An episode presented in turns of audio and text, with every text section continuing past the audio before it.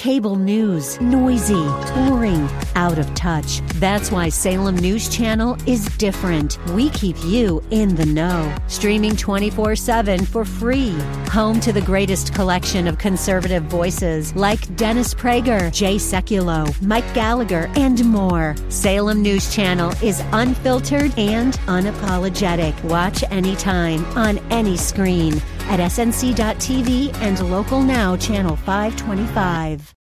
The Cal Thomas Commentary is brought to you by Values Through Media. Now, here's syndicated columnist Cal Thomas. The Supreme Court last week handed down two rulings about voting rights that has a positive implication for how we conduct legitimate elections. The court upheld two Arizona voting rules, as the Wall Street Journal editorial noted, shot down efforts to politicize the Voting Rights Act and save federal courts from becoming super election commissions. The case challenged Arizona's ban on ballot harvesting and a requirement that voters cast ballots on election day in the precinct of the county where they're registered. As usual, Democrats claim the rules have a negative effect on minority voters suggesting minorities are incapable of voting the way everyone else does. The court also ruled unconstitutional a California law mandating the disclosure of contributors to charitable organizations. The left has used such information to intimidate donors, as Chief Justice Roberts noted.